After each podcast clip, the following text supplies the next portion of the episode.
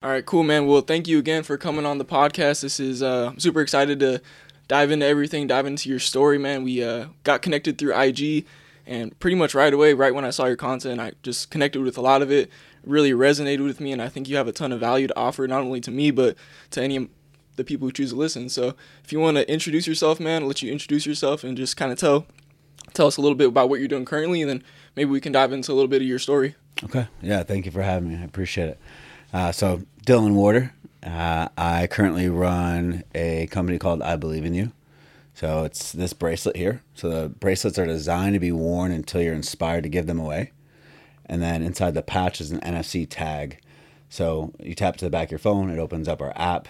And right there, we could document you know how we met, what I was inspired to give it to you, maybe leave a positive message for the next person. So that one's for you. Oh, thank you, brother. Appreciate it. Man. I actually got two packs for you right here. Oh, thank you, So bro. yeah, Oh, these are sick, dude. uh, so they're really they're designed to be worn so you're inspired to give it away. And uh, say you and I meet in a coffee shop or anywhere in the world, and through our conversation, maybe I learn that you're going through something stressful, depression, uh, cancer, maybe a divorce, a breakup, anything on the negative side, or maybe something on the positive side. Maybe you just quit your job to pursue a dream finally, or maybe you just graduated college, going to the workforce. Anything where I would be inspired to tell you I believe in you and leave you with something as a reminder to keep going. Take it off my wrist, I give it to you. You tap to the back of your phone, and that's when once you document on it, whether we do it together or you do it later, because sometimes it's in passing and it's a quick exchange. Once you do that, say six people had it before me, you'll be able to see everywhere it's traveled in the world on its way to you, who's had it, and stories of impact it's made on their life. And then once you give it away, you'll forever get to see where it goes, who gets it, and the impact it continues to make. Wow, that's awesome. Thank you for Thank you. giving this to me, man. Yeah, absolutely, bro. I uh, I, I was doing a little bit of research on I believe in you. I, I really like I saw like one of your guys' descriptions or, or whatever like one of the little paragraphs that you were describing the company and it said like it integrates or one of the missions is to integrate technology with I can't remember how you worded it but with like just Human compassion. connection? Yeah, something Yeah. like that. And I think I think that's really cool to see, man. I think it's I haven't seen anything like that before, at least I haven't, but um, yeah, I think the the overall idea is super powerful and um, super interesting. How'd you get started with I Believe in You? Where did, where did the idea come from? Because it's a really cool idea. Thanks. So it's not my idea, but I've played a, a large role in the development of where it's at now. Uh, the idea came from my business partner Braxton, who was speaking at a middle school, of 1,500 kids, and the day before the principal called. It's like, hey, Braxton, we're super excited to have you. Just want to kind of remind you what some of these kids are going through.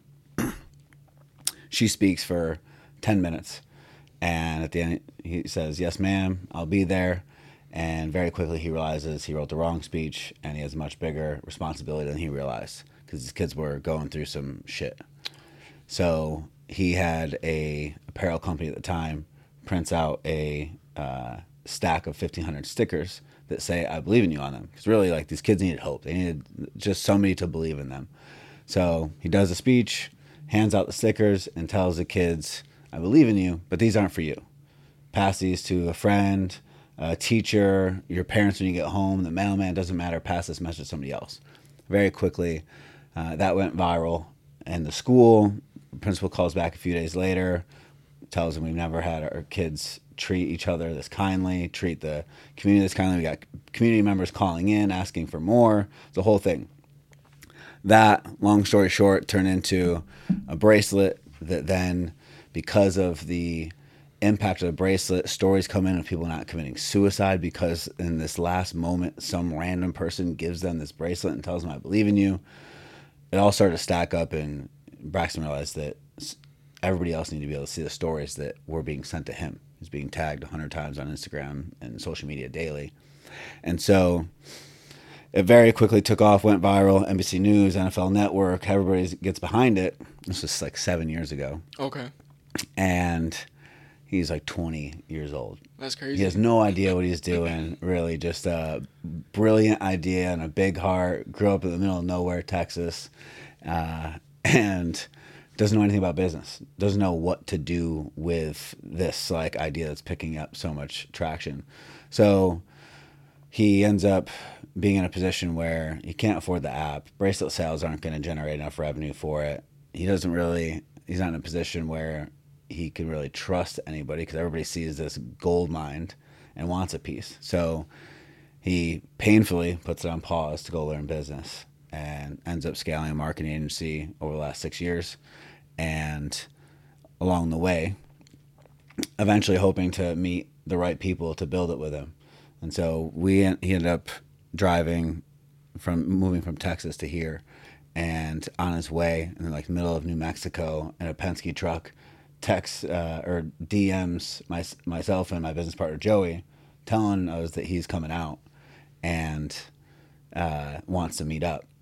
And so we meet, become best friends for a whole year, and then he finally tells us about this business that he's had on pause for like five years at that point. What was your reaction when he t- finally told you? What the fuck, dude? like, it, it, and the thing is, like, we were out to dinner, and he had never told us about it. We're spent like we're like brothers at this point. We Yeah, spent the yeah. majority of a year together, and he uh, wears he's wearing this bracelet Well, at dinner. I brought a bunch of CEOs and founders, um, some other clients together for a dinner, and I'm sitting next to him at dinner. I see the bracelet, and says, "I believe you." know. I'm like, "Dude, where'd you get that? That's so dope." And he was reluctant to tell me, and finally I get it out of him and he starts telling me this whole story in much more detail. Him and I are both choking up at dinner, like about to cry, and I'm like, "You got to tell the entire table right now." and then because You're that guy, huh? Like, oh, yeah. 100 percent. Like you, everybody has to hear this. and a part of the issue was that he couldn't afford the app, and so I had an app developer at the end of the table. Immediately brought him down, introduced him to him, and I felt like I could facilitate this deal a couple weeks go by. He kind of like brushed it off. A couple weeks go by. I show up at his office. I'm like, listen, bro, let me let me just put a dinner together, facilitate something. Like that guy's got it. Not only is, uh, he's not not only is he like minded, but he's like hearted. I think I can I can figure something out for you. And just I just wanted to help. And it's like 2021. We're coming off of 2020. Like the world needs this shit. yeah. And he said no. I'm like, well, what do you want? And he said, I want you and Joey to partner with me and take it to the moon. And at that point, we were scaling our consulting company conversions, and that was the day that that company started to die. Really? yeah, because we're you know that we were both on the same mission. We were just taking a different route, and this, you know, it's the whole idea of like cast a vision that's that's or that's an umbrella that encompasses other people's visions, and you'll bring in A players to to deliver the you know complete that mission Yeah. and that's exactly what he had done. Uh, so yeah, we've been building it for two and a half years now. Uh, got our investors. We got the app built. It's in stores and Google, Apple. Uh, we did a limited release in May just to get bracelets out there, get feedback on the app, figure out all the tweaks and everything before we say yes to all the insane relationships that we've been building over the years with A-list celebrities and uh, companies like First Form. I saw it was in your uh, bio, things like that. So that's uh, right, right. Now, we're probably about three months out from launch. We got a few more features we got to get into the app to really make it what we want it to be. To confidently say yes to big brands that want to release it into their, you know, uh, subscription boxes or into their organization for mental health initiatives and things of that nature. So we're almost there. It's been a long road and it's taught us a lot of patience and a lot of delayed gratification, but we're we're close. Yeah. So se- seven years, right? You said that's like yeah, seven years for him. It's been two and a, we've been building it with Braxton for two and a half. We're coming up on three years. And now. you're just now getting ready to launch. yeah, Damn, man, that's a Yeah. that's a journey for sure. yeah. Where did uh like I went and did a little bit of research into your story, man. Uh, you got a pretty interesting story. Let's let's take it back to kind of like the beginning of like your story, man. If you if you want to talk a little bit about it. Yeah. I read your you know your blog and everything like that, and I think it's there's a lot of value there. So I don't know where you want to start it at, but just like where did everything start for you? You know? Okay. Uh, I guess childhood wise, condensing the first probably 20 years of my life very quickly. Grew up somewhat rough, uh, only white kid at the community center. Uh, arrested first time was, or my first arrest was at 13 years old. Was arrested four times between 13 and 18 for burglary, which ironically was a police officer's house. Oh wow. and he came home while we were inside Oh wow. in his police car, not knowing we were there. Oh my god, that's And that's I'm like crazy. standing in the in this big bay window, and he pulls in, and it was a whole thing. But so that was first one. Then I had fights, drug charges. Last one was literally in the middle of a varsity soccer game. I was captain. And a f- huge fight broke out, and I sprinted across the across the field to like protect my guys, and ended up like in full sprint. Superman punched this dude Oh, in the shit. face and split his face open, and they ended up pressing charges. And Yeah, a real thing. real fight. Yeah. Yeah, yeah, yeah. Um, so, but during that time period, growing up at the community center, only white kid, I had a very diverse group of friends. Uh, you know, we'd be walking at night, and police would stop us, and they'd treat me different, and I knew it was because I was white. They treated me better, and it pissed me off. Uh, NYPD, I think my second or third arrest, NYPD beat the shit out of me. I had a lot of negative experience with the police, and I my older cousin Jenna, who babysat me all the time, ingrained the "be the change you wish to see in the world" quote into my head. And so, eventually, getting pissed off at all these experiences, knowing part of them were my fault, but also being treated poorly by the police unwarrantedly, I realized, okay, well, somebody needs to do this job better, and it's got to be so, like it's got to be me. Like I got to do this, and so I pursued that while also pursuing uh, military. But because of my criminal record, I was getting denied from every branch of the military every two years. I kept trying, kept trying, kept trying. Got denied from probably fifty plus police departments, Damn. and then New Orleans was finally desperate enough to take me. Okay, so this was in New Orleans.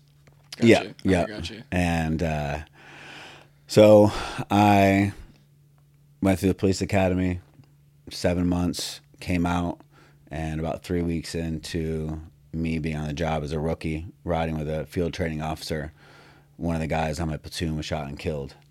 I did a the shift before him, did a bad search on a guy who had been shooting at his girlfriend, and they put him in the car, not knowing he had a gun on him Wow. they were at the end of their shift didn't want to take him to lockup so they gave it to, gave the prisoner to uh, one of our officers that was just coming on and they pulled away a few blocks from the station Oh, dude shit. retrieves a gun shoots him kills him climbs out of the car escapes and a manhunt ensues 24 hours later i find myself by myself in a foot chase with him and catch him without having to hurt him.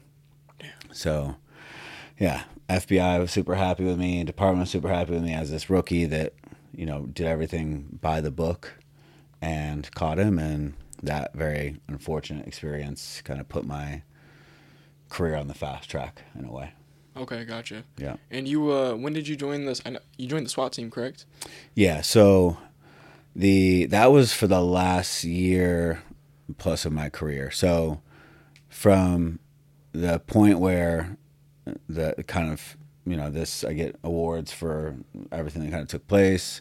End up getting put on task force. I get to do joint task force work with DEA, ATF, Homeland Security. Really, every uh, three letter acronym that you can think of and got to do you know undercover work uh, f- you know undercover human trafficking operations really got to do everything that i grew up seeing in the movies and more. And then october 2013 so or i'm sorry october 13 2017 so almost six years ago.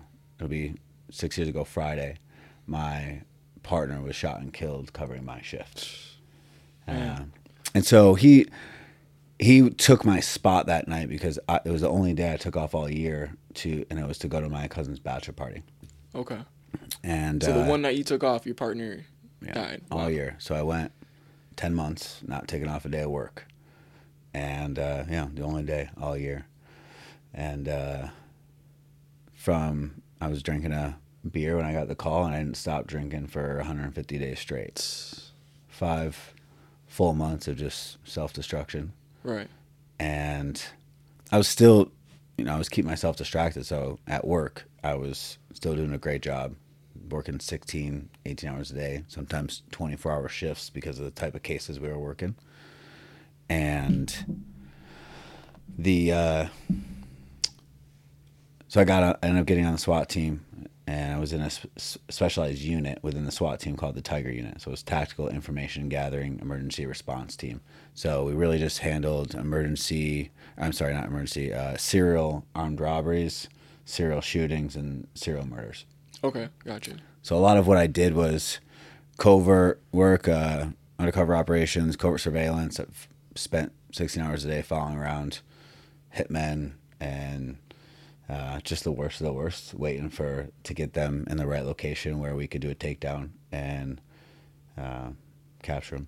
So Damn, man. What was what was like your like what do you take away from your time in the police, you know? Like overall, like looking back on it. How long you been out of there for? Like you said 3 about 3 years?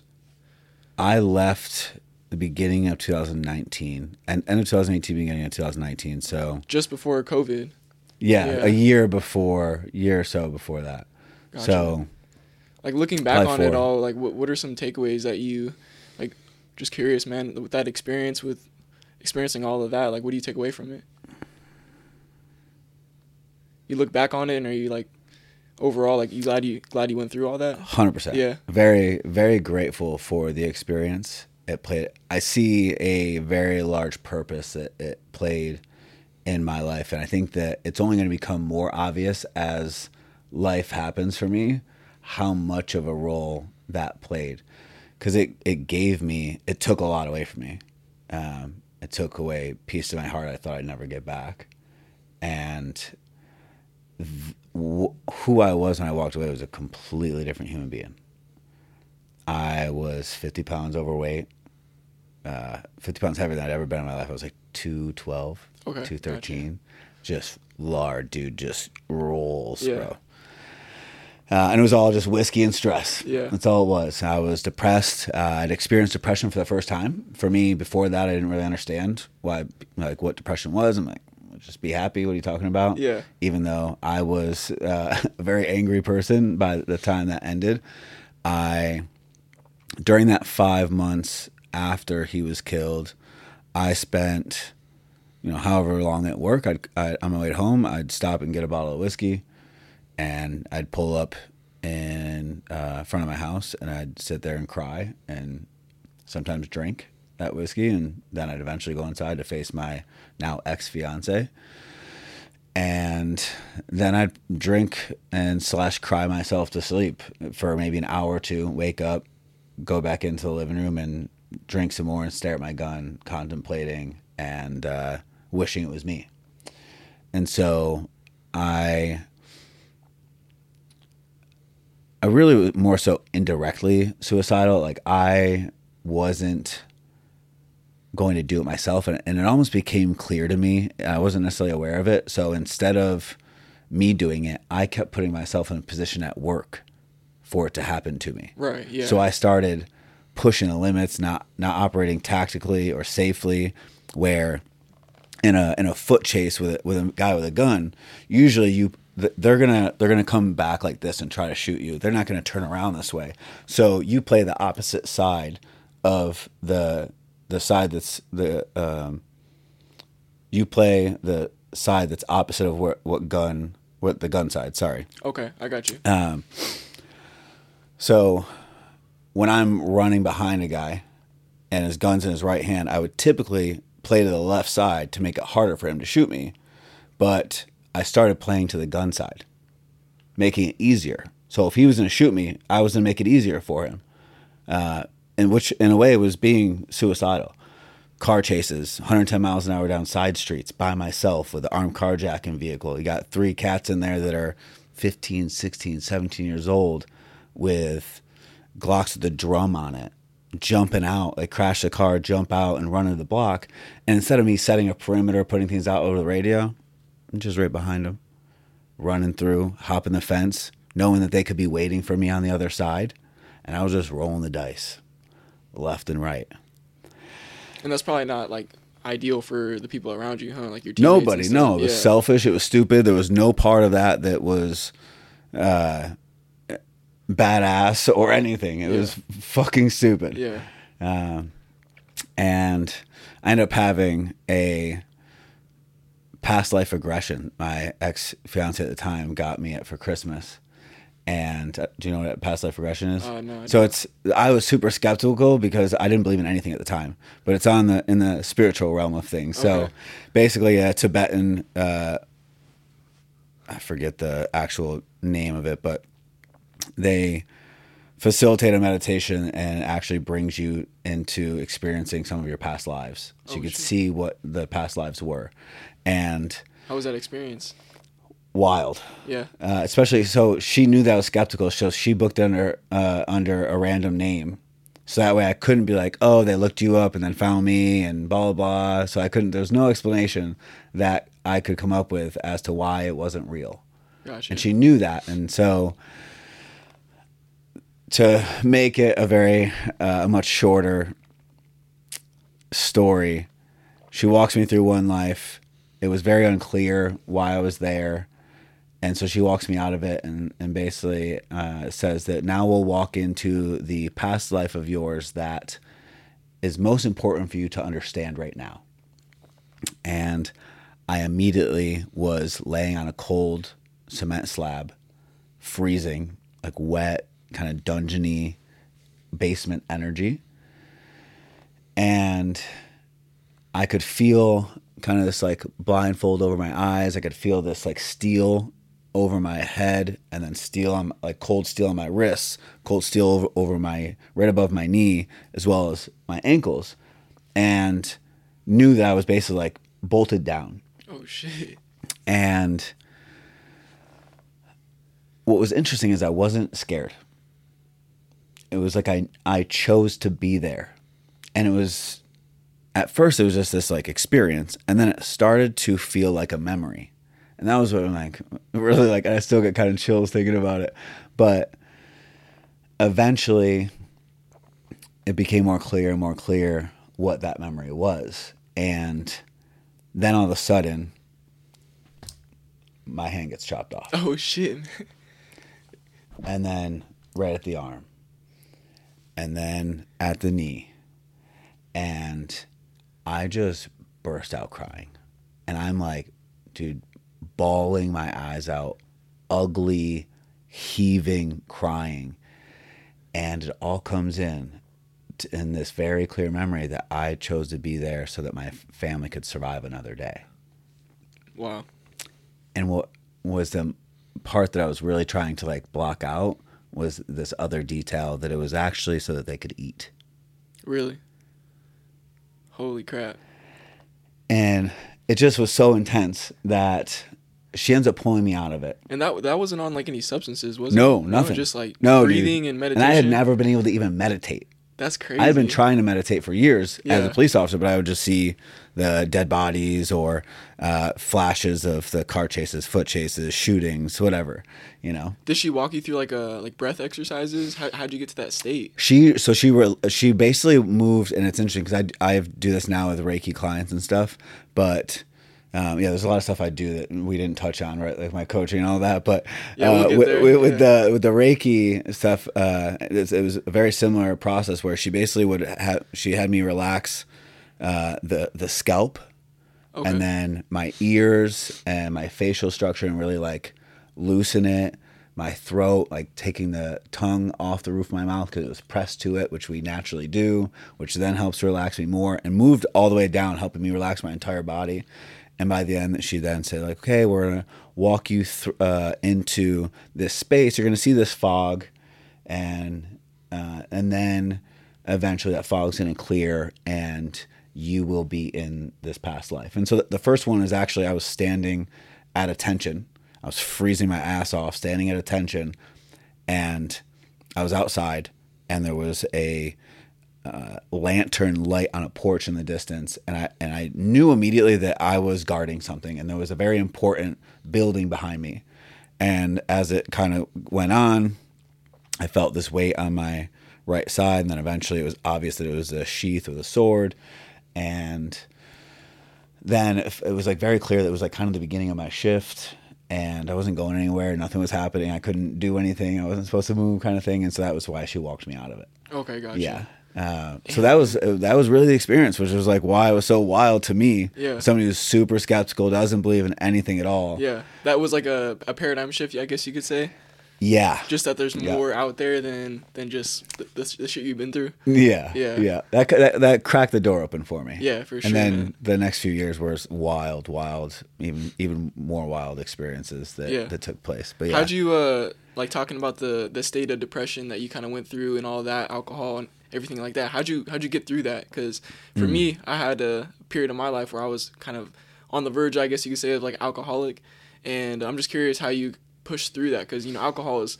Especially in our society and you know in America, you know it's it's heavily pushed on everybody. You know, Yeah. drink. You know, it's just people just drink just because. You know, like how'd you get through the alcohol and the depression, man? So uh, I, I want to answer that, but I want to backtrack real quick because I. I forgot that one of the most important parts of that entire ahead. story is when she pulled me out and had me sit up and let me breathe and stop crying. She she she had asked me to like walk walk her through what was happening, so she knew what I was experiencing when I was experiencing it, which is crazy that I could be externally communicating with somebody and internally still commun- like experiencing this thing, which Yeah. even now I struggle to do. Uh, but when she finally asked me, like, was I okay to talk? The first thing that she asked me was, "Do you believe yourself to be a vigilant person in this lifetime?" I'm like, "I am a police officer," and you just saw it on her face. And she goes, "Your soul has already made the ultimate sacrifice. You're not supposed to do it in this lifetime." Oh shit. and I was ready to. I was, but I was pushing every day, rolling the dice, By ultimate sacrifice, she meant like suicide. Or just dying. Yeah, like, okay, and so because I wouldn't do it myself, I was trying to do it on the job in a way where Oh. getting killed by somebody else or I like see what you mean. right.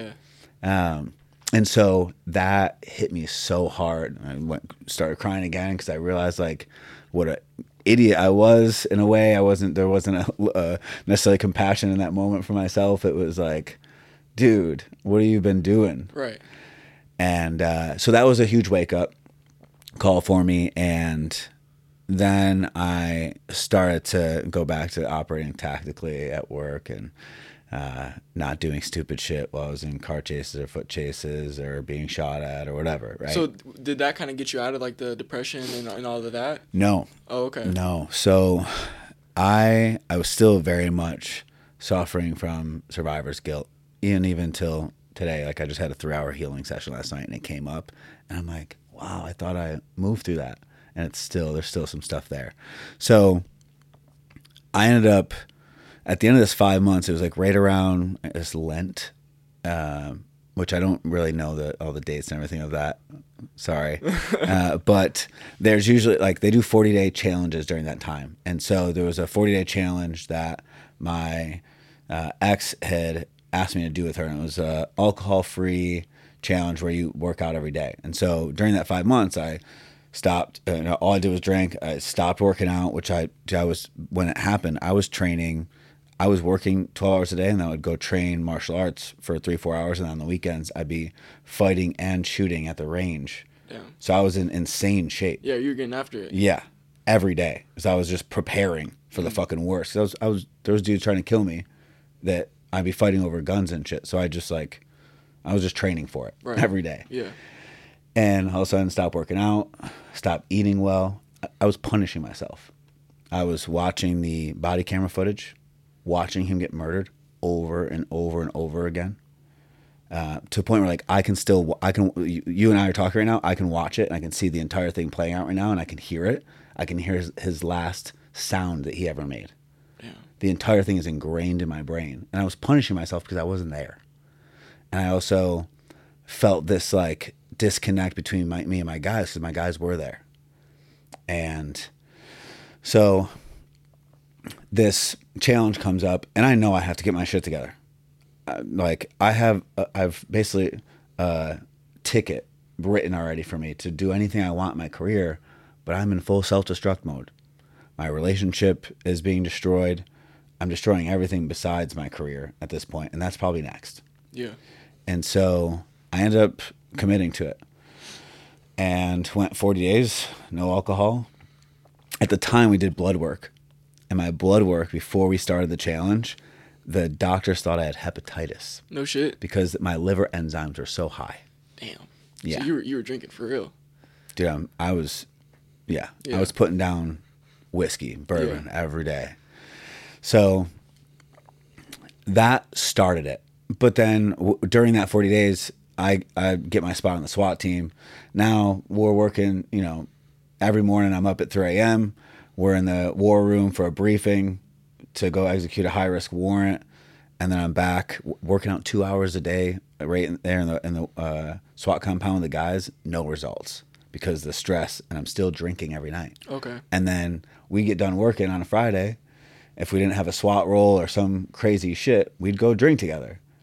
And I'd just be continuing that. But it wasn't from the same exact place, or at least I wasn't telling myself that. So uh, it felt like I was making progress. There's a lot of lies to myself. And so it actually wasn't until at the end of that year, December, first week of December 2018, my cover was blown during an operation. Yeah. Gotcha. And I, from there, they, there was, How was your?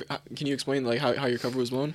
so we were, I didn't know my, co- my cover had, had been blown for days. I didn't know. So it was a Wednesday and What was your um? Sorry to interrupt, but what was your like task? Like, what was your mission as an undercover cop? What so were you assigned it- to do? so this was more so uh, covert surveillance. So I was dressed up as either a crackhead or a construction worker, and was sitting in the neighborhoods, get more so gathering a lot of intel. But then a lot of times the target would disappear, and I would be have to be prepared to use the cover to go in and kind of interact with uh, the the people in that area in order to keep an eye on them, gain more intel, uh, whatever the case was. Just kind of figure out what's going on. Yeah. Yeah, and so the that day, uh, that Wednesday, we had I had found one of the cars of twelve that uh, were stolen from a Hertz rental car company the night before, and I was following it through the neighborhood, and all of a sudden they all came together and they were like wolf packing. I don't, I don't know if they were getting ready to do a shooting, what, but a bunch of cars riding through neighborhoods together and they're all stolen. So got my, my unit on the radio. My unit was 23 detectives that were also SWAT operators. Like cream of the crop. So we came, they kind of converged on the on the area, and they ended up going to a corner house, and they pulled it into they had this gate and they pulled all the cars into into the backyard so they couldn't be seen. And I stupidly, which now it doesn't really matter at this point, it didn't matter. I just didn't know it. I end up throwing my vest on, grab my rifle, and go secure the front door out of my what's called a cool car, which was my undercover car. It was like a '98 uh, Taurus that was didn't even have like mirrors on it and shit. Gotcha. I was dressed up as a crack crackhead that day. Yeah.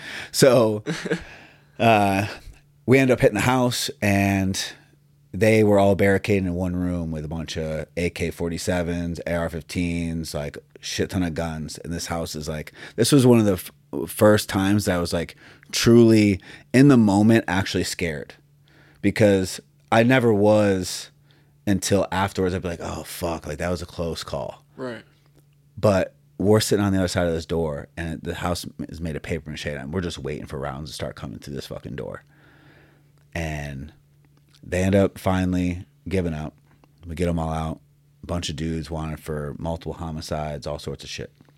We got them all s- sitting out on the curb, hooked up, and there's cars rolling by, old cats uh, that are just like doing this, and we realized that we we kicked open a, or we kicked an anthill, anthill that we didn't realize like what we'd really got ourselves into. And so, the my entire unit takes all the guys back to the SWAT compound for interrogation, and my dumbass decides to go look for the last car. It wasn't like that stupid, but at the same time, my entire unit's there, and the district units are occupied taking calls for service, shit like that. So I don't really have any immediate backup. Yeah, it's just you for the most part. Yeah, and nobody really knows that I'm out there. And I'm at a red light, and a black Infiniti, all blacked out, pulls up next to me. And car or the window rolls down to like here, and I can only see his eyes. And he looks directly at me and says, "You don't think I know who the fuck you are?" And at this point, I got my rifle here, and I'm just like, just in, like where all I have to do is pop it up just a little bit, and I'm and I'm above the the window. And I this was still at a time where uh, I clearly was still slightly somewhat suicidal or just screws loose, punishing myself, whatever. Because I'm like, do what you gotta do, bro. Do what you gotta do. I see movement in the back seat. I probably got three, four guns on me, and I can't, and I don't even know. Yeah. And so we're going back and forth at this red light, talking shit, and I just keep saying, do what you gotta do. Do what you gotta do. Kind of like egging him on. And he said, I'm gonna let you slide today but next time I see you, it's on sight, which means like on sight, there's no conversation. We're gonna sh- we're gonna shoot you or shoot at you, whatever. And then he rips through the red light right in front of me. So that's like right under the. He goes under the interstate, gets caught at the other light, and uh, ends up pulling like he was gonna turn on the interstate, and ends up pulling right behind me as I pass him. So now they're behind me. Damn. Go up. I'm at a stop sign and there's a bunch of cars behind me. There's two lanes, and I just sit there and I'm waiting for him to pull back up. Which, like, again, very stupid, not smart, not at all. There's nothing cool or badass about it. I kind of reiterate that because people's responses before have been like, "Oh shit, like it's pretty badass." I'm like, no, it's fucking stupid. Mm-hmm.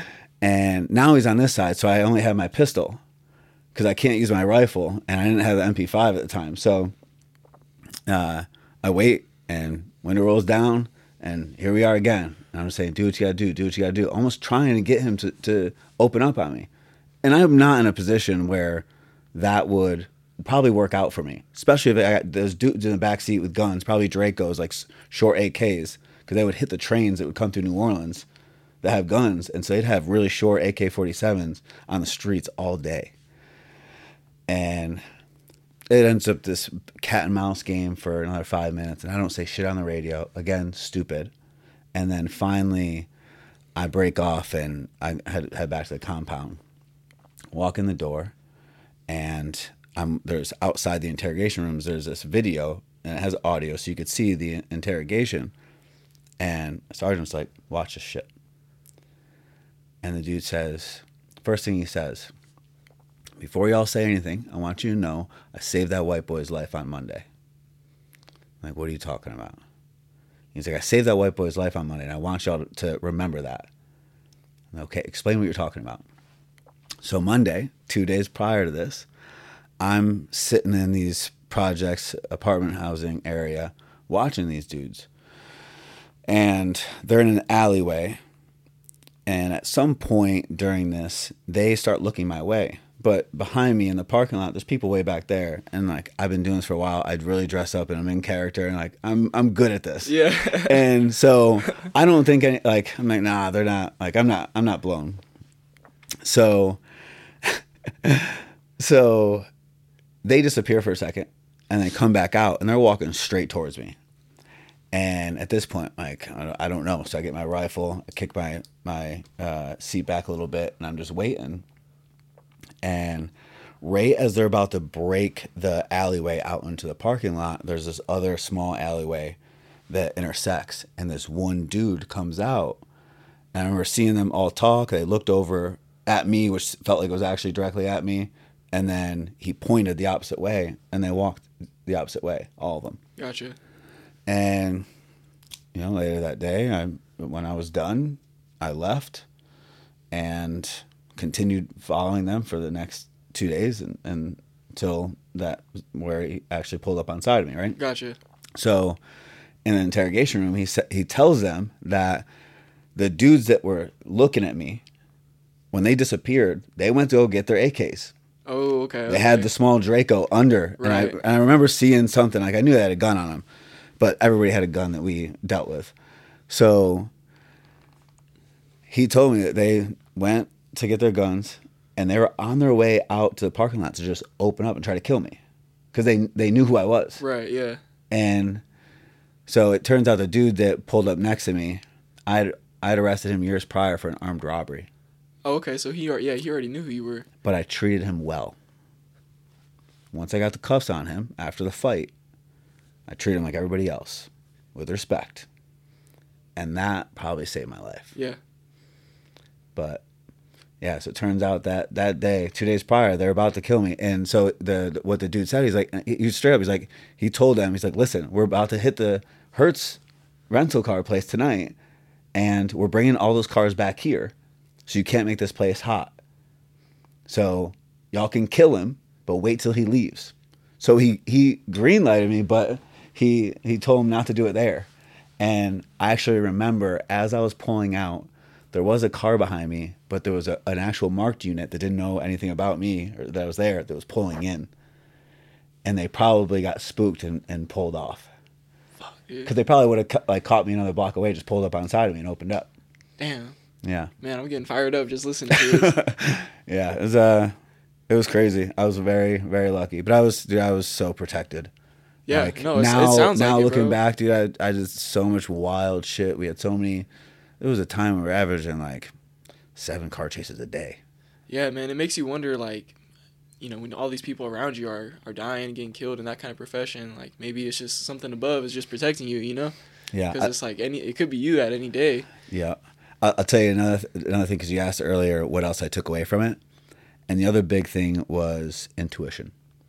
I didn't know what intuition was when I was on on the job as a police officer, but I I knew I had these gut feelings, and it probably saved me, my partner, and everybody else in my unit's life a lot of times because I would turn a block, turn the corner on a block, and see a dude, and I knew immediately whether he was going to comply, whether he was going to run, whether he was going to try to fight us, or he was going to try to shoot at us. And 100% of the time, I fucking was right and it, and I didn't realize what that was until later on. It was and, and then uh, when I started to learn about intuition and went on the spiritual journey and started to eat well and increase the connection in my body with with my intuition and my gut instincts and everything. Then all of a sudden I'm like, oh my god, this is what that was. This is the same feeling I had, but now I'm able to use it to navigate business and relationships and and just situational awareness and that was something that I realized I've had my entire life. I just didn't know what it was. I've heard somebody describe intuition as the authentic voice of God. Yeah, Yeah. yeah. I Yeah. mean, which is probably like if that, that's definitely uh, a, a great way to put it because like something is communicating with me, Yeah. and it's not my gut. My gut, my gut doesn't know Yeah. that this dude's about to pull a gun on us and try to kill us. Yeah. Right? Like that's something else. That's something of a higher power that is uh, somehow communicating, and it's and it feels like it's in the gut. Yeah. 'Cause people feel their intuition in different places too. Yeah. Yeah, Yeah. for sure. I- I'm definitely a believer that intuition's guiding us at all times, you know? If you allow it and listen to it. There you go. Right. Yeah. If if you have the courage to kind of move forward with it, you know what I mean? Yeah. Um, well, and if you're you're actually connected to it because food, like what you eat and what you consume, uh, which is a huge part of the agenda, which we'll get into the, if you want to get into some free thinking, right? Absolutely, Uh, yeah. then that is something that they're trying to do is disconnect us from our intuition, and then also pour fluoride into our water that then calcifies our pineal gland, which disconnects us from God as well. So And then Uh, constantly pump, pump propaganda in your mind. yeah, and, yeah, yeah, it's the just whole yeah, nine.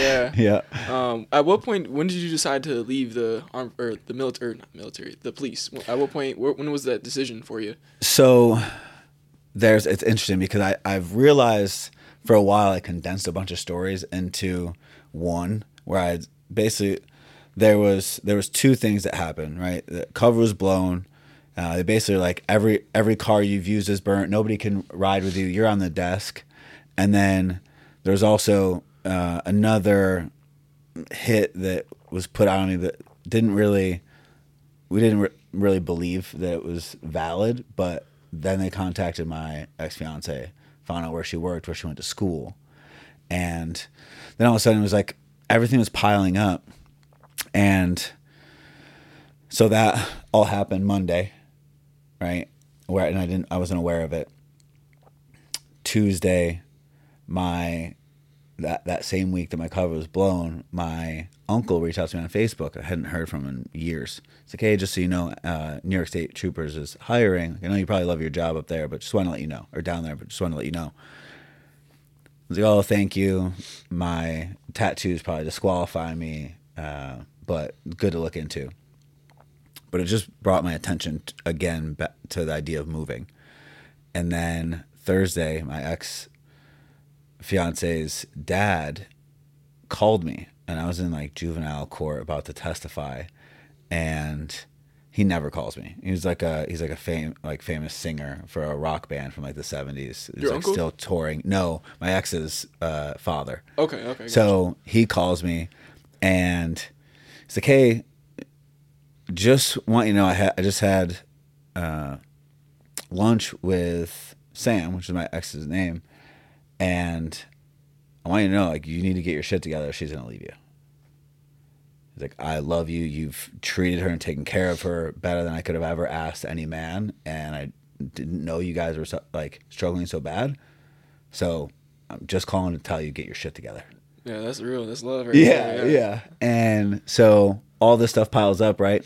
I go home that night and I'm sitting in the mirror, 50 pounds overweight, staring at a man that I don't really believe in, I don't trust.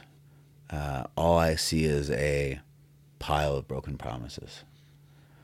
You didn't like what you saw in the mirror at the time, huh? No, I Yeah. mean, I had become this angry, just depressed person. And I didn't like being in public around people. I was always paying attention to people's hands and looking at their waist to see if they had a gun on them. And I was just like, I was always in survival mode. But what I saw in there was a, was a man that I didn't set out to become, a man I wasn't proud of. I was almost proud of him, but the last year I completely went the opposite way. And I knew that like if I keep going this way, I'm gonna end up dead. Whether I finally build the courage to pull the trigger myself or another man does or health fucking issues kill me. I'm f- already flirting with death for my job itself and my mental state is increasing the probability that I'm going to end up dead. And so she came home on Friday from um, Thanksgiving in Nashville, and she walked in the door, and I asked her, "Do you want to move?" And uh, she said, "Yeah." And she didn't really believe me, but her bags were already packed. She was leaving either way. This is whether I was going with her or not. I just didn't know it. Yeah. And she said, "Yeah." And so I then realized I was gonna have to throw. I was have to put together a resignation letter to give to my SWAT commander, who was like the most.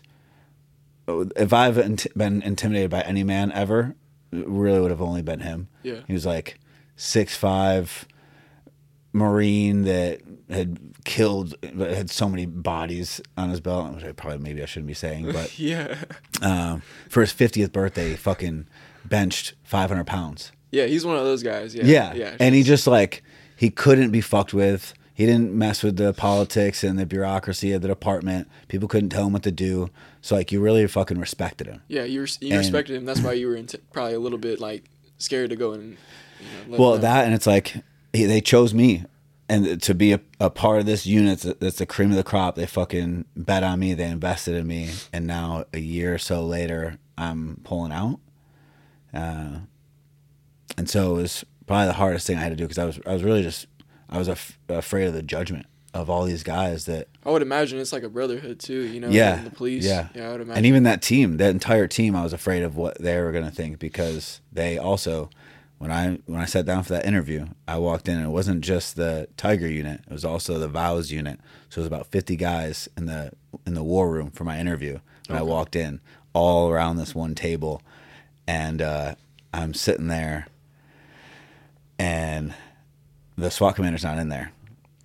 They start the interview, and all of a sudden, I hear the door open up behind me, and he ends up walking up grabs a chair, pulls it. I'm I'm sitting here. Like you got this room full of men that are all about to ask you scenarios based questions to interview. I'm nervous as shit.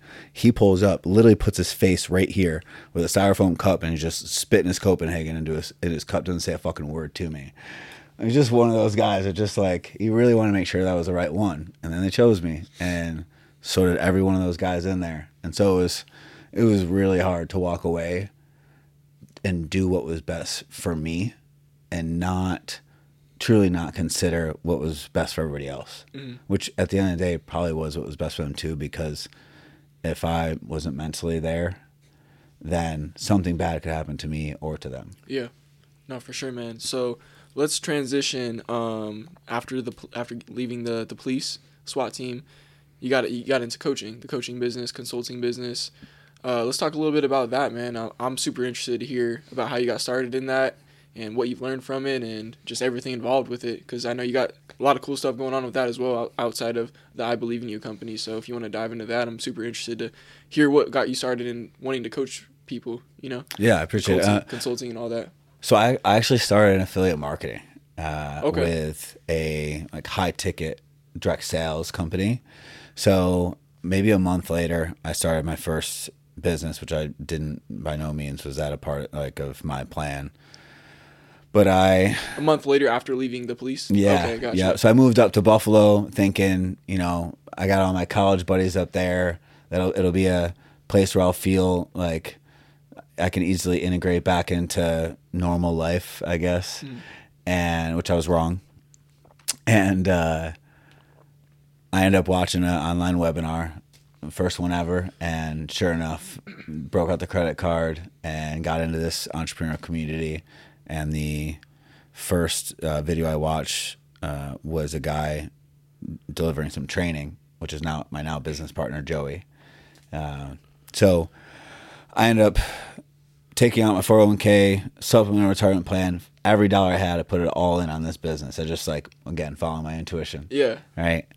And took the last bit of money I had, booked a one way flight to London to to meet him in person, see him speak on stage, and from there we connected. I en- ended up infiltrating this like circle of executives with, with that company, and ended up traveling the world with them, building my company as well as helping them build theirs for that entire year. Ended up doing like 14 countries through 2019.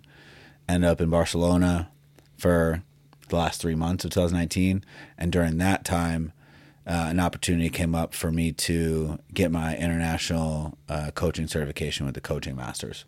Okay, gotcha. And so that was something where I was already it was already on my radar, but when that came up, I was like, cool, I have so much experience around discipline and performance and uh, execution, threat assessment, and applying that to goals and uh, pursuit of goals and all these things. I'm like, okay, well, I can I could apply this to helping entrepreneurs uh, with coaching, and I also throughout that year did a lot of internal work, a lot of healing to overcome a lot of the uh, depression, using the alcohol use. That was something that I really I did. Seventy five hard broke that for me. So I Oh, did, yeah. I've done seventy five hard twice, uh, maybe three times now. And that first time was really like that was the first time I had gone 75 days of not drinking alcohol since I was probably like 13 years old. Yeah. Right. So uh, that was really what helped me break it. That's beautiful. Um, so I ended up getting the certification very quickly. I immediately was like, "Oh shit, I'm I'm good at this. I'm I'm already getting clients like six weeks in. Just you start getting your first clients? Just my, my network, the people, people that I was around, they knew I was going through the program, and they would bring stuff up because just in normal conversation, they'd bring up something they were going through, and I would lightly like use what I was learning even that day, and all of a sudden we're like at dinner, but they're crying. I'm like, I gotta stop doing this when we're out in public, but I was seeing results quickly, and they were giving me really good feedback, and so I ended up launching my first offer shortly after I graduated from that. Um, accreditation and big old goose egg. Yeah. No no clients, no interest whatsoever. But uh I ended up launching again, got some clients, and then we ended up getting kicked out of not kicked out, but our visas were up in Barcelona, so we ended up coming to Scottsdale. shortly after that, uh, we launched a company, Conversions, uh, which was coaching and consulting. And Helping coaches. So at the time when we started, it was coaches, course creators, service providers, really anybody that was a high ticket offer because really our area of expertise was uh, marketing and sales, copywriting, just generating leads and, and closing. So we were teaching that uh, in a space that was just starting to pop off. And so we did that for, we were using Facebook groups at the time, scaled that to about 60K a month. And then uh, a few of our business partners walked away, leaving me and Joey with a bunch of clients and debt and all sorts of stuff, and uh, put us in a position where we had to learn all the other areas of the business we hadn't touched yet. So, uh, which we're very grateful for. But so yeah, co- the the coaching and consulting company was what we it, it eventually evolved into growth consulting. So we would basically partner with a company and go in, act as partners for six to 12 months. They'd pay us 30, 50K up front plus 15% revenue share for the term of the contract. And we'd walk away from meetings with to dos and actually help them scale. Okay. Uh, so that was kind of where we left it. Uh, That was the, the last offer we had we had scaled was that. Um, but of course, throughout that journey, that's when Braxton came into the picture and IBLI became a thing, and Okay. then that was really what, what pulled at our entire heart. So everything else just became a uh, stepping stone or a band aid or a temporary thing, and bring it up to now.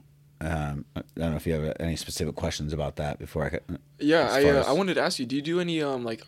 Are you still doing coaching? I am. Yep. So And are you doing like group coaching? Or are you doing any one-on-one coaching? both. Both. Yep. Okay.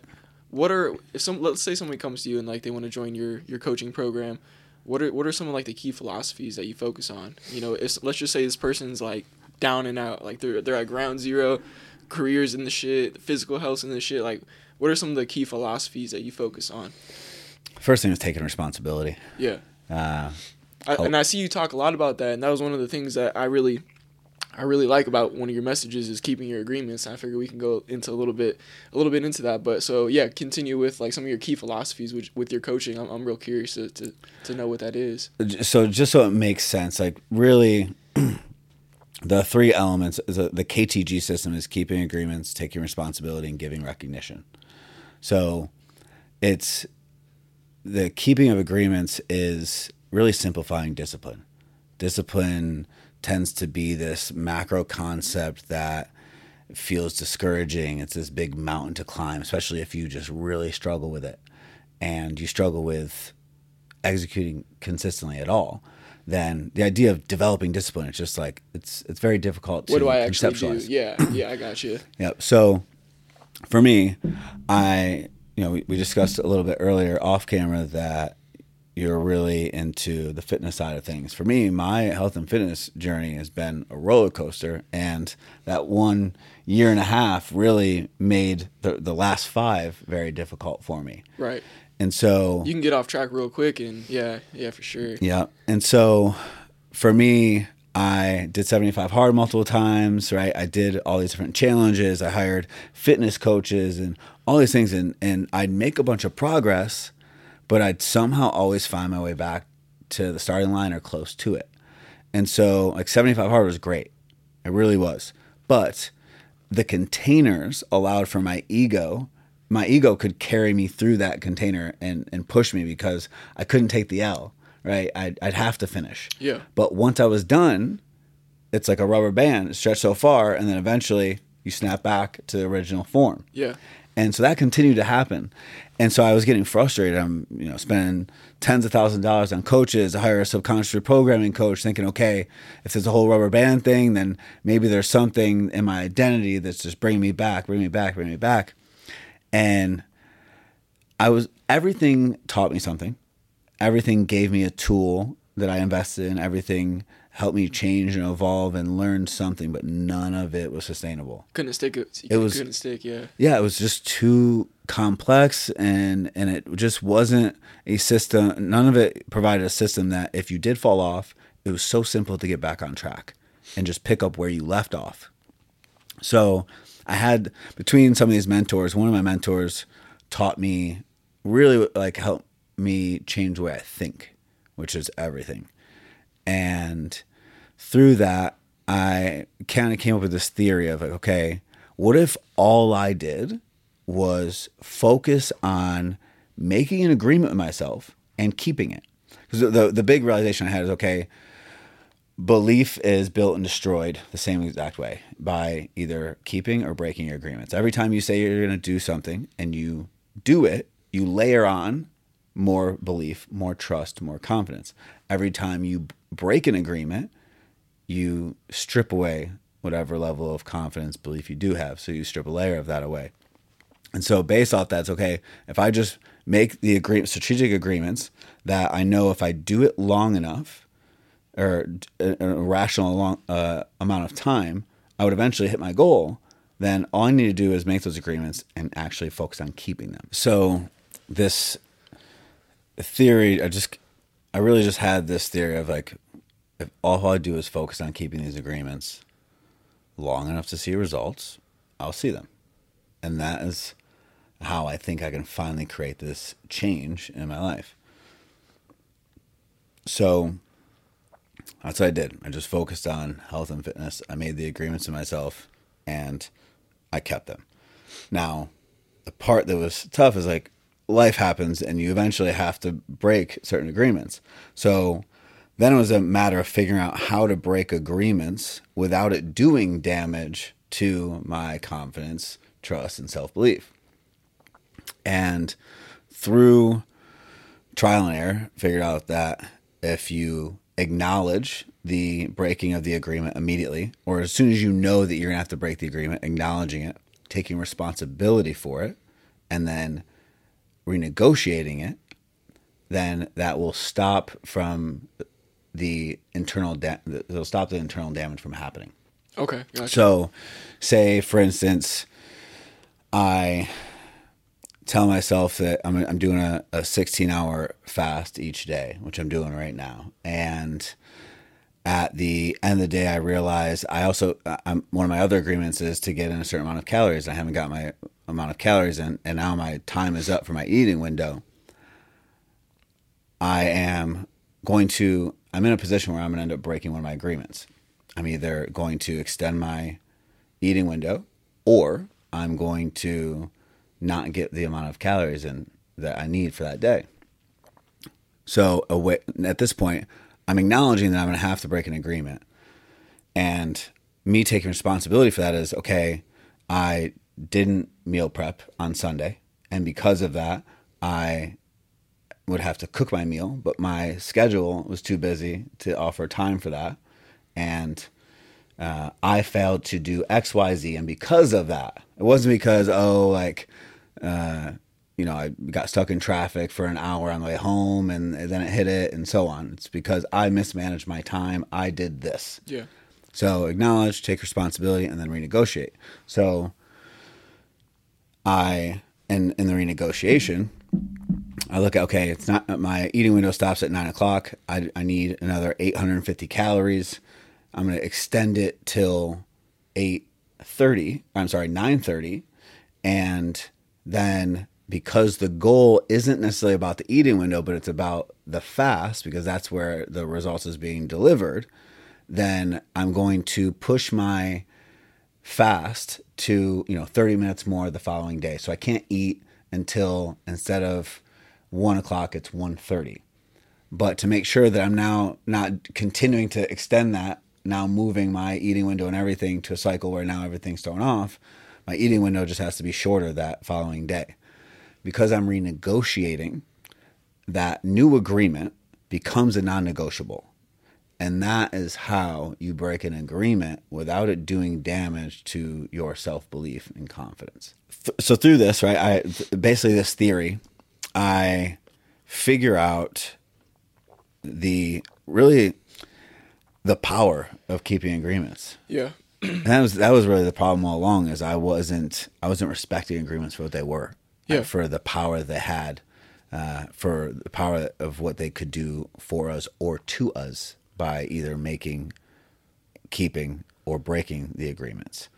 So that was really the first element. And that was really what I set out to prove. And really just in one area of my life. So it was really just health and fitness, and really more so fitness because I had through my childhood some experiences that I wasn't like really fat or anything, but my friends were in better shape than me, and because fr- kids are shitty, they make fun of you, and so I ended up developing a really bad relationship with my body and food to the right. point where I went up until two years ago when I started dating my current girlfriend not really ever allowing myself to eat sweets and shit. But she's uh, such a sweet tooth that I've I've and I've been doing some healing that obviously now I allow myself to, right?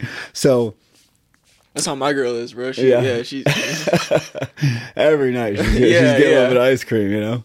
So, so I I really focused there because that was an area that was impacting my confidence. Now I'm I'm single, right? I'm uh, really just trying to focus on myself, and I know where there's some insecurities, where I'm self conscious, and so I'm I'm going to focus on fitness. I'm going to focus on just keep my agreements there, and through that, I end up getting in the best shape of my life. So I was like, okay, cool, I did it here. Now I want to go do that in business because that was the other thing is like I couldn't get my money right. Yeah. And so then I applied keeping my agreements to business. So it's like, okay, what are the three? What's my goal? what are the, the two to three things that I need to do every single day in order to move the needle in my business towards that goal? Okay. Uh, create conversations, put out content, and engage. Cool. So, how much of that do I need to do each day for it to be irrational for me to hit my goal? Cool. Those are my agreements. Then it was just me focusing on keeping them. Eventually, now all of a sudden, I'm making more money than I really ever have, at least in business. And so, I, and it wasn't a crazy amount. I was making like maybe seventy five hundred bucks a month. But that consistently was great for me as an entrepreneur who had been on a whole roller coaster and had way too many months of just beans and rice and, and you know negative bank account over and over yeah. again, right? So I then validated it there. Okay, cool. So now health, fitness, business is great. I'm my habits are great. I'm now I'm like known for discipline. Now at this point, I've been known for years for discipline, cold showers, like those different like habits. It's just all stacking on top performance. of each other. Yeah. Yep.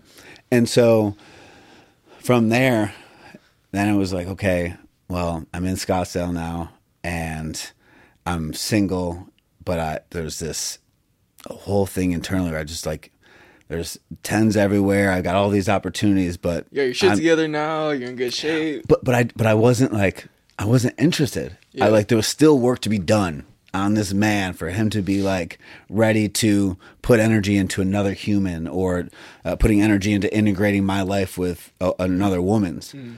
And so, excuse me.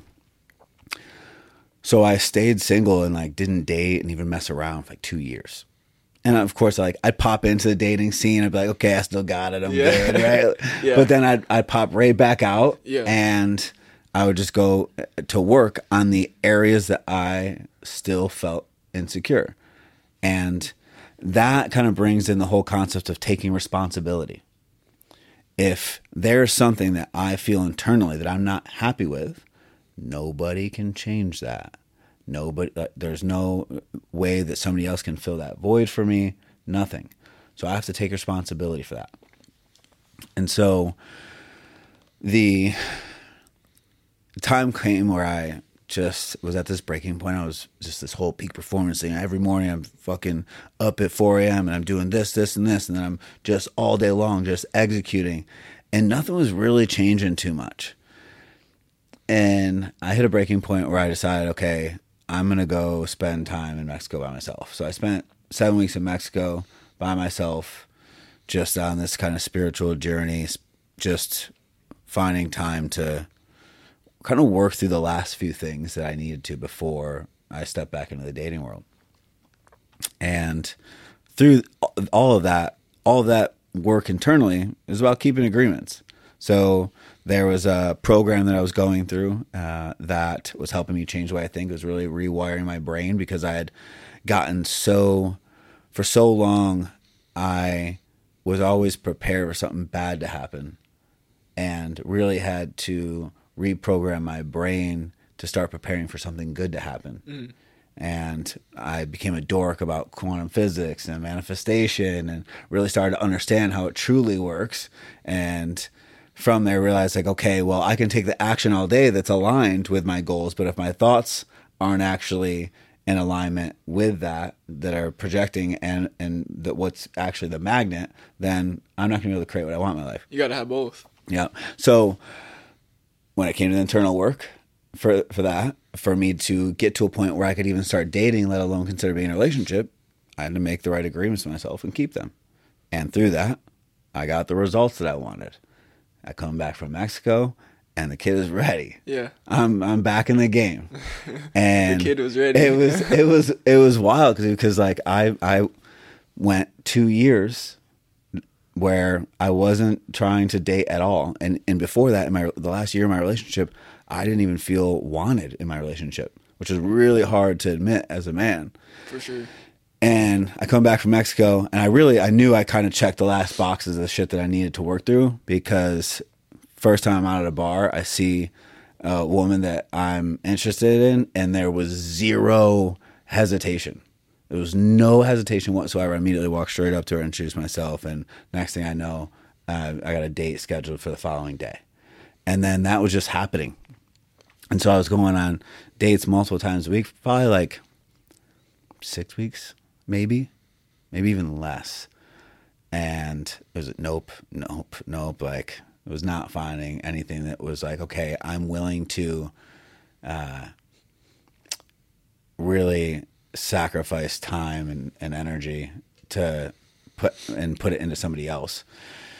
And then I met Donna. Um, and the building next door was where uh, first time we, we had Oh, met. okay. Yeah, The apartment's right Yeah. there. Um, What a coincidence. yeah. And so that was great because it was exciting. I'm like, she checks all the boxes, at least from what I see. And it really, really started to, to hit it off. But uh, it also very quickly exposed all the things that I couldn't have worked on alone. Right. Yeah. I could only work on in a relationship. yeah. And every man says he wants to date a 10 yeah. until he's dating a 10. Yeah, And all you. the insecurities and anything that he hasn't worked through it, it surfaces. And very much he's faced with, with several demons that he has to work through. So, Man, that's facts. Yeah. yeah. There's there's things that you're not going to get exposed to if you're not like in a relationship, you know, especially with a beautiful woman, you know. Yeah. That'll expose you for sure. Oh, Yeah. and it did. It did. Uh, because we'd be, we'd go to a party or to a gathering and, uh, or just to the mall, out to a restaurant, and everywhere we'd go, dudes would be staring at her. And some would be respectful, of course, but there's also dudes that weren't. And dudes that would, would even at like the mall, it would say something, and I'd want to throw them over the fucking railing, yeah. you know? Uh, and I could see you wanting to do that. Yeah, for sure. and because at the time, to me, it was a matter of uh, disrespect to me. Yeah. And growing up in an area where I was the only white kid, and like the, the the dudes that were saying shit at the mall were black dudes, which like whatever doesn't really matter. But the reality is that's what it was. Yeah. And for me, growing up in the uh, in the way that I grew up, there was something I I was in a position where I felt like I had something to prove, and uh, so I was getting a lot of fights as the only white kid, and really had to be like, listen, I'm no bitch. Like if if, if you have something to say, like you're gonna catch his hands, and so that still that was like weirdly being triggered for me, and it was like there was it was like okay, another opportunity to grow the fuck up, dude. Like people are gonna say shit. He, that man doesn't owe you anything. He doesn't owe you respect. Like there's there's no there's nothing there's no contract there's no relationship there now if you know me and you know we're together and you do some shit like that yes you will get hurt right but like or like i will do everything in my power to make sure that, that, that like you don't ever do something like that again Yeah. right that's like the mindset behind it but what was what it was bringing up is just insecurities for me Yeah. um, and that's the thing is like if you're reacting that way it's a lack of confidence. Facts. Yeah. And so facts, I had to face that because that's really what it, it wasn't respect. It, at the end of the day, lack it of- yeah, it was a lack of It is, confidence. Yeah. At the end of the day, it is. And I, I've been through the same kind of shit, man. Yeah, for sure. Yeah. Yeah. So that took a little while. Uh, you know, we'd be at the gym and dudes would be, I, you know, we weren't working out together. So dudes, we I'd be watching dudes like I'd literally be watching dudes work up the courage to go talk to her. I could see it happening. Yeah. And and then some of them would and some of them wouldn't. And what I realized eventually when when I finally was like really being faced with it so much was that there was only a few times that it actually bothered me. A lot of times it didn't bother me. A lot of times like I'd laugh or be like, yeah, I'd, I'd shoot my shot too. So there was there was a lot of times where I I could see my growth, but then the question became, well, what's different about that time? And it wasn't about how they approached her or what was said. It was the actual man. And You're getting into some real shit, man. Yeah. Yeah, And- for sure. and then what I realized was the times that it bothered me, it was because the guy was in significantly better shape than I was. Bro. Yeah. So that came in, Yeah. and and with that there was I know any dude who's talking right now is gonna be like, bro, you're yeah, that's that's facts. Yeah. it is, it is. But like a lot of men don't want. I think it's a it's a biological thing almost maybe I don't know. Oh, for sure, Yeah, for I think it's just a natural thing. Like yeah, yeah. but Yeah. yeah, keep, keep going, man. So, so I, I realized that, and then as we were getting to know each other and our past relationships, talking and learning some of the men that she had dated, and the the, man, the man she had dated right before me was making eight figures. Everybody knows him. He's on my feed all the time. Even if I don't follow him, there's another account that is posting him. And so she talks about all these relationships, and mo- most of them, pretty much almost every one of them, didn't bother me, but that one. Why? Well, it's because he checks a box that I don't feel like I can yet, or that I actually can't yet.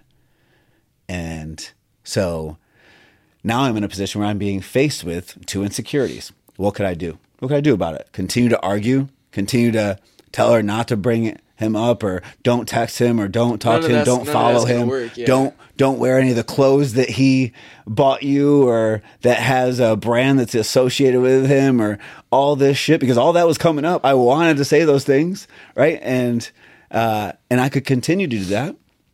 But that's just going to destroy the relationship. you can't worse, yeah. you can't win that way. So instead, I had to do the the T of the KTG. Right? I had to take responsibility. There is only one way for me to overcome this insecurity, and that is to create change within myself. I got to go make more fucking money. I gotta I gotta make sure that I can pay the bills, that I can take care of it, because I know he didn't let her pay for anything, and that fucking hurt. right? That hurt. Yeah. And not only that, but there's nothing I can do about, uh, or th- you know, there's no excuse I can make for my insecurity as far as my own physicality and my physique. The only thing I can do is take responsibility for it. Go put in more fucking work. Yeah. Get get leaner. Yeah. Put on more muscle. Do the work and outwork those insecurities. That's the only way. Man, you're really, you're really. I just want to interject real quick. You're really hitting like a lot of, a lot of uh, pain points. I guess you could say, and I think one of the things that you're saying, bro, is like, as men, we all have these insecurities. I mean, I'm sure every single person listening has some type of insecurity, 100%. and you can either let it ruin you, which a lot of people do. I'm sure you know people who have gone down that path, and they're just no confidence. They're just their overall outlook on life is just they're done, right? Like they don't mm-hmm. have that drive. They just let it ruin them, or you can let it motivate you and, and you know continue to build yourself and work on yourself. So Hundred percent, and that's the thing. So, like, most men, if not every man, has been jealous at some point. And it's interesting because when we talk about men, we use the word jealousy. When we talk about women, we use the word insecurity. But they're really the same thing. And so, the the reality is like, dudes would be like, "Oh, like I don't, I don't believe my girl should be friends with another man." Why? Because you're afraid you are afraid that something is going to happen. why you're afraid is there's a lack of confidence. Whether it's you feel like you don't check a certain box or there's just maybe you feel like you're not enough like and it's not this it's not I'm not saying that from a place of judgment. That's from a place of compassion. There's things that have happened to all of us throughout our life, even just the way that our parents showed love to us that can create those insecurities. But that belief in itself is from or like the things that we as men say and like that we don't we don't believe that they should do that or we're uncomfortable with it. And you know just the different ways that uh, jealousy shows up in a relationship. It's all from it's like the beliefs and morals or all of it is just an excuse and a mask for whatever the actual insecurity is.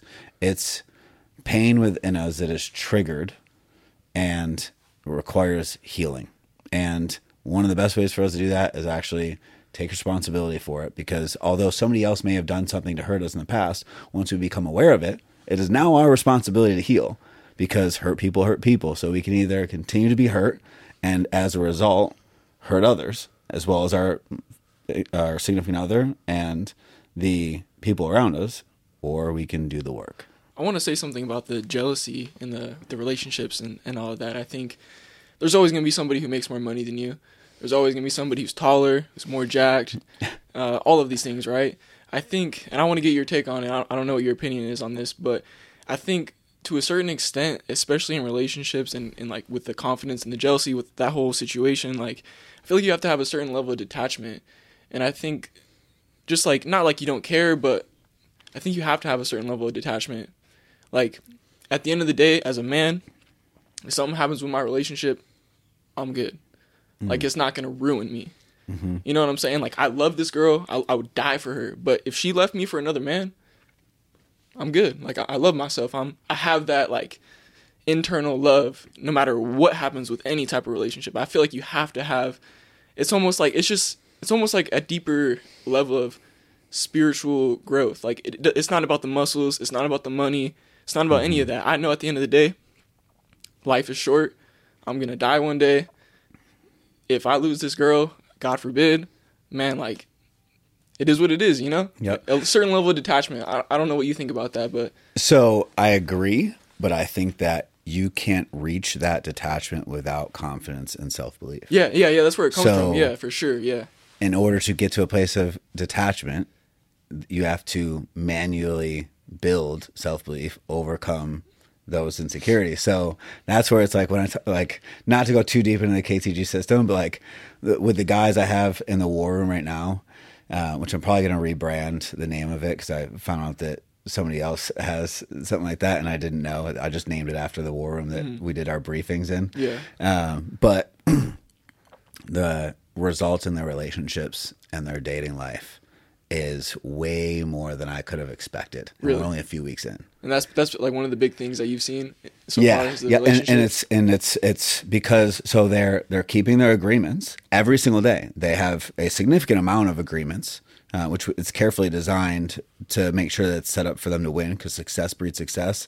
And each time you keep an agreement or hit a goal, that uh, positive momentum cycle propels you into uh, achieving the next one, right? So it's set up very uh, specifically, but with that, they're showing up differently every day. So the woman seeing them show up with a different energy. So they're initiating sex more. Mm. They're more drawn to them, right? Then they're taking responsibility for shit. I gave a gave an example the other day to them. This was just a silly one, but it's funny and it's anybody could relate to it. But Don and I were eating dinner out on the balcony, and I had to get in all my my calories in my last meal because I had such a crazy day. So I had this fucking giant bowl, and she had her normal size meal, so she finished soon, and or sooner than I did, and she got up and went inside to put her plate away, and she had the the seat that had the great view of the sunset, and she typically does, and so I said, "Oh, like I'm gonna I'm gonna take the the the good views since you get it all the time." I could have just I just could have just sat there and not said anything, right? But I said that, and she's like, "Oh, you like you've gotten it before." I'm like, "Yeah, once." And she's like, no, like you've definitely had it at least twice. And at this point now we're bickering over Yeah. something so stupid. Yeah. And I'm like, you're literally bickering with me. And she's like, she was bothered by that, obviously. Um, and like kind of understandable that because I actually started it, but it was like this whole thing. I I shut the the door and we're just like we knew uh, like it was kind of a silly thing that was had potential to escalate into something that didn't need to be. And so we took a second. I sat out on the balcony and worked through to the point where I'm like, okay, why is this all my fault? Which is typically the question I ask myself when anything painful or, or uh, stressful or uncomfortable happens, so that I can immediately take responsibility for it. So I'm con- trying to condense the time between pain and how long that suffering lasts to taking responsibility, taking control over the situation, and then taking action on it. And so I asked myself that. And dude, the battle with the ego, it's so stupid. But I, at the end of it, I finally walked in. I'm like, okay, I could have just sat there in that seat and enjoyed the view, but instead I made a comment. So I apologize. It's my fault. Like the entire thing was my fault. Yeah. And it's something so small, but the level of appreciation and respect that is developed in a relationship when you take responsibility on both sides. But as a man, we only focus on what we can control. That is where a very strong relationship and strong communication is developed. And so now, in very small things in their relationships, they're taking responsibility, but they're also taking responsibility for big things. They're taking responsibility for their own insecurities, their own triggers, their own poor reactions that they may have picked up from their dad when they were a kid. Like I still, when I'm moving shit around, like moving my house to an apartment or furniture or hanging shit on the wall, and I do it with somebody else, I have the same trigger that I picked up from my dad because I watched it a million times, where he he takes out his frustration on the person he's doing it with, and because I know that.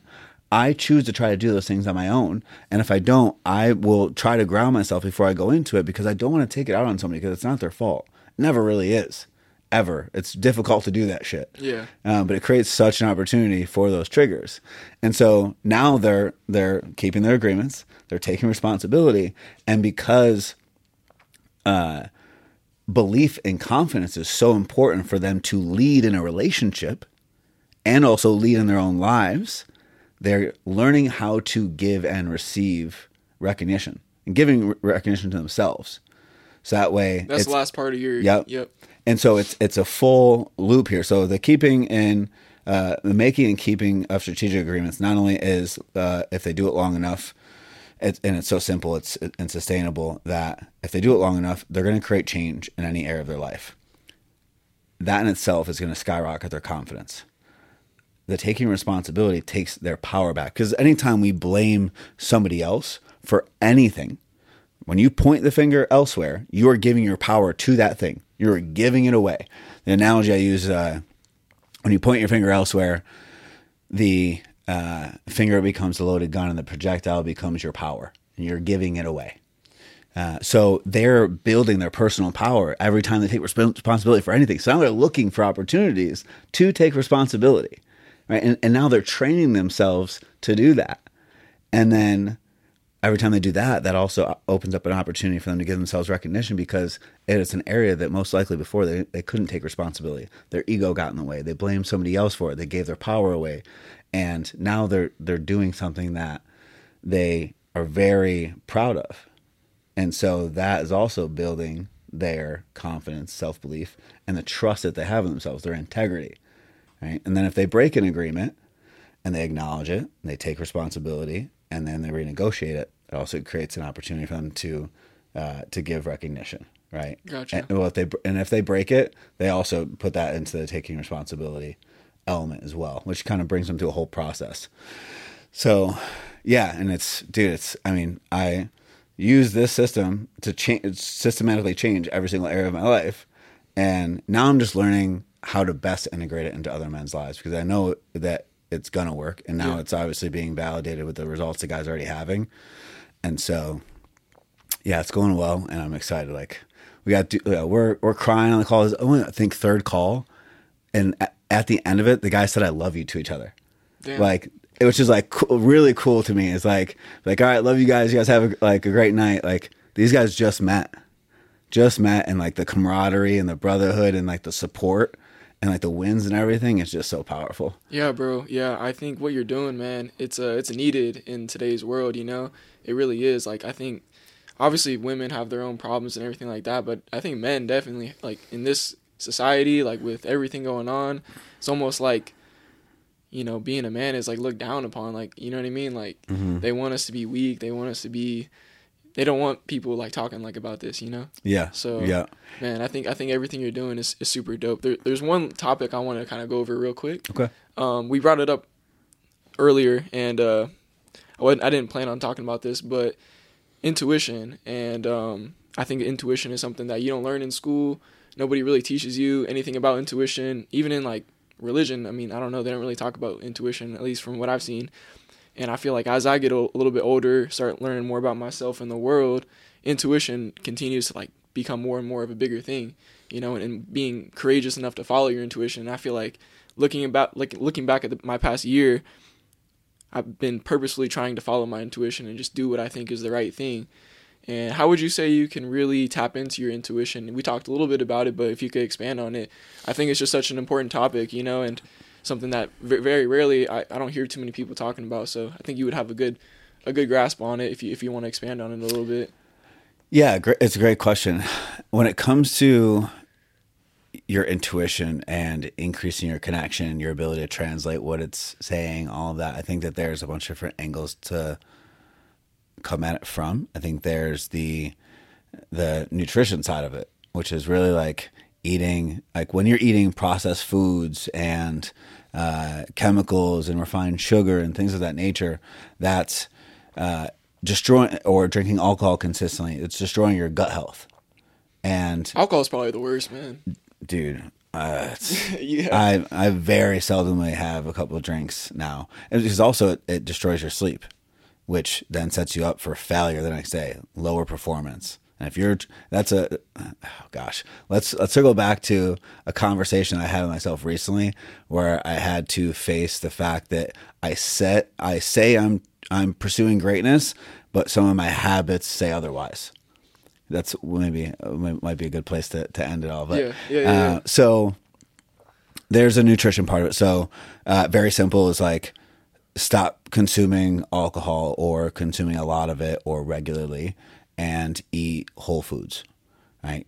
Increasing your gut health, decreasing inflammation. It really is as simple as that. It- That in itself will like. There's probably people, honestly, people that have never felt intuition. They don't know. They don't even understand. Like, They're so fog, like it's so foggy. Yeah. Yep. Yeah. that- Um, that's what people describe that fog. That's what it is, huh? Yeah, yeah. So so there's that. There's the uh, you know type of water you're uh, drinking, like Mountain get some, I need Valley. to get some of that. I don't get paid for this, uh, but uh, yeah. So Mountain Valley or Kangen water, like the Enagic machine, but with like a pre-filter, is something that you can do to really start to remove some of the stuff from the water that they put in for whatever reason, but that it does calcify your pineal your pineal gland and harden it, uh, which disconnects you from source, from God, from uh, being able to receive guidance. So there's the nutrition aspect of it. I think it's funny because I was like, I don't want to draw everything back to the KTG system or belief and, and trust and whatnot, but I think No, it's real though. when it yeah, co- yeah real, when it comes to following your intuition, even just uh, listening to it and even considering it, the amount in which you trust yourself to follow it, let alone follow through with it, Yeah. plays a huge role. So like you can somebody could be telling you that you should go do this thing and you're like, "Ah, I don't think that that's the right way to go about it. And you're like, I feel like I should do this. But if you don't trust yourself, a lot of times any any man that finds himself indecisive, I've had a lot of clients, men that like who are even honestly, unfortunately, leading other men and sh- and necessarily shouldn't be. Very indecisive, and it's because they don't trust themselves. So there, that immediately removes your ability to really follow your intuition or have the courage to. Now, maybe there's this uh, element of it where if your faith and your belief in God, source, and the guidance that uh, that you are provided and, and how you're supported and your spirituality is very deep, then maybe, maybe. But intuition only points you in the direction, doesn't give you all the steps. That's the difference. Yeah. And so you can follow your intuition and you like and know, okay, this is the direction I'm going to go. I'm going to pursue this. But the how has to be done through actions, consistent actions done long enough in order to see the results. Yeah. And most people struggle there, both men and women. Everybody looks like they have their shit together, dude, and not like a very high percentage are struggling with that exact thing. And so your intuition becomes even more valuable the more you actually build your own ability to make and keep your agreements and layer on more self trust and more belief. Because then it's like, cool, I got the direction, I'm sprinting. Zero zero gap and, and, and no hesitation. Like that's for me, that's where, where I'm personally at is like, okay, if something feels good, there's it's really like no and sometimes it's it's scary but there's no thought it's like cool we're gonna do this this and this and we just are changing direction here we go because you're kind of in tune now. Like you're in tune, Yeah. and yeah and you're not afraid to take those take those steps. yeah because i know that i'm going to follow through and execute on them and And if you fuck up, you'll take responsibility. You know, because Yeah. obviously, like it's not going to be a perfect road to where you know your intuition is following you. So if you do fuck up, you're going to take responsibility. You're going to learn from your mistakes. Bada bing, bada boom, and you're on you're, you're on your way. You know. Yep, So yeah, your system really does. It, I like it, bro. Yeah. You Thank got, you, I got a appreciate good, it. You I- got a really I- good philosophy behind you. Thank you, thank you. I'm I'm excited to get it in more people's hands and and use it to create a lot more change in people's lives because I really do believe in it. Um, the one last thing I'll say on the intuition. Uh, so a lot of people think like, oh, like until I'm making this much money, people aren't going to listen to me. And and to an extent, like like money, that, bro. Yeah. money does give you more authority. Like I have, I check every other box, but I don't have a shit ton of money yet. I own a company that's worth three million dollars, but that doesn't. It's not something that makes me wealthy right now, right? Um, so, but our first investor, Stefan Georgi, right, when we were starting to interview uh, app developers, we interviewed the guys that made the Netflix app and uh, the Nike app, Starbucks, the weather app, fucking all, all any of the apps that we have on our phone. We interviewed so many people, and eventually he had us get on with some of his guys that he owns another company with that are app developers. And pretty much anybody up to that point was no, no, no, no, no. Even though they had so much on paper, looked really good. My gut was telling me no. And we get on with his guys, and it was screaming no. Really. And it's coming from a trusted source. But I got off, and and my other two partners, uh, Joey and Braxton, were both like, and I'm like, I'm sorry, guys, but and they trust me spiritually. Like they they know that I'm a little bit uh, more connected, and I'm like, it's a fuck no, it's a fuck no, dude, and I can't explain it, and I hope you don't ask me to because I can't, but it's a it's a hard no, and I'm like, okay, and then we we called Stefan to let him know, and he immediately was like, it's, if it's intuition, then he's like, nobody's ever been upset about following, like nobody's ever regretted following their gut. And so I say all that to say that uh, an actual millionaire, somebody that has made millions and millions and millions of dollars and consistently makes millions of dollars, trusts in his intuition and follows it, and also trusts other people following in their intuition, knowing that if you do that, as long as you actually follow through and you take the consistent action and things of that nature, nothing can, can go wrong. You'll never regret following your intuition because it's guidance from a higher source that knows way more than you do. Mm. And so it doesn't need to make sense logically, but that's also where people who are for, far more logical, like like Joey, uh, is very analytical. He's and he's he's still connected to his intuition, still absolutely follows it, but he has he because he now understands himself, he's able to navigate that more. But people that are super analytical and super on the logical side struggle with that. Yeah. Uh, and and as they have their spiritual development, that's when they start to to teeter and develop that, where they can learn to balance it too. Um, but for me, I'm I'm not so much. I am much more on the the creative side. Yeah. And so I, I it hasn't been as much of a challenge for me besides like my own beliefs and rebellion against religion and shit com- growing up and stuff. So that's kind of like where your own journey plays a role in that. Gotcha, man. Man, there, there's so much I could talk about with you. I feel like I feel like I could sit here all night.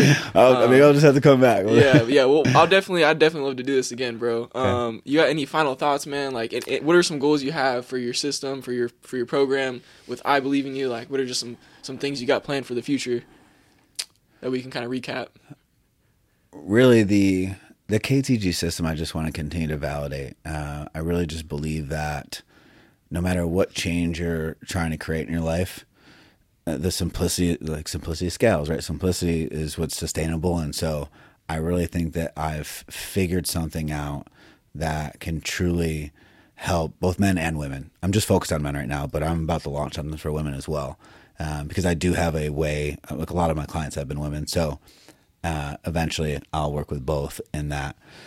But it's it very much supports IBIY because what it's building manually is belief and yeah. so we can give you a bracelet all day. We can tell you I believe in you. And and that absolutely does offer some very powerful support. A great reminder every time you look down on your wrist. But when you walk into a business meeting or an opportunity presents itself or you find yourself unhappy and you're looking for uh, direction and eh, like belief is what's needed belief is is a requirement of success and so if i can give people a roadmap to build that shit to unshakable levels that I have finally gotten to and can very confidently say and and know that it was done manually, then the only thing I have to do is support people in the right way for them to do it long enough for them to build it themselves. And so that's really like I remember what it was like standing in the mirror, feeling disappointed, angry at myself, not believing myself, not trusting myself, Worst wanting to tell myself, ever. "Oh my God," wanting to t- tell myself I'd start Monday fucking over and over and over again, and on Monday either I wouldn't or I would, but within a week or two I'd I'd fall off, and the the level of of just really depression that and and doubt and self defeating thoughts and just like low vibration that it created within me. I want to help as many people as I can not suffer like I did. Yeah, bro. And I, I, I personally feel like the personal development, everything you're teaching is like the cornerstone to everything, you know, because it's like I kind of uh, I wrote this out on like a journal of mine, but I wrote out like personal development is my number one focus in my life by far and away because if I don't have that, I can't serve my family, can't serve God, can't serve mm-hmm. you, anybody else, man. Like if I'm weak and I'm don't have any belief in myself, I'm just all of those things. Like there's nothing I could do for anybody. So before anything, bro, like what you're teaching, I feel like has to come first. You know that belief, the discipline, the whole the whole nine. You know, I feel like it all it's kind of an umbrella of like personal development. You know, and self belief. So I, I really do think what you're doing is amazing, bro. Thank and uh, I'm always gonna be rocking with you and supporting you going forward, bro. And uh, man, I don't, I don't have anything else for today. But once again, I appreciate you, brother, and uh, look forward to catching up again in the future, man. Absolutely. Thank you for having yep. me. Peace out, guys.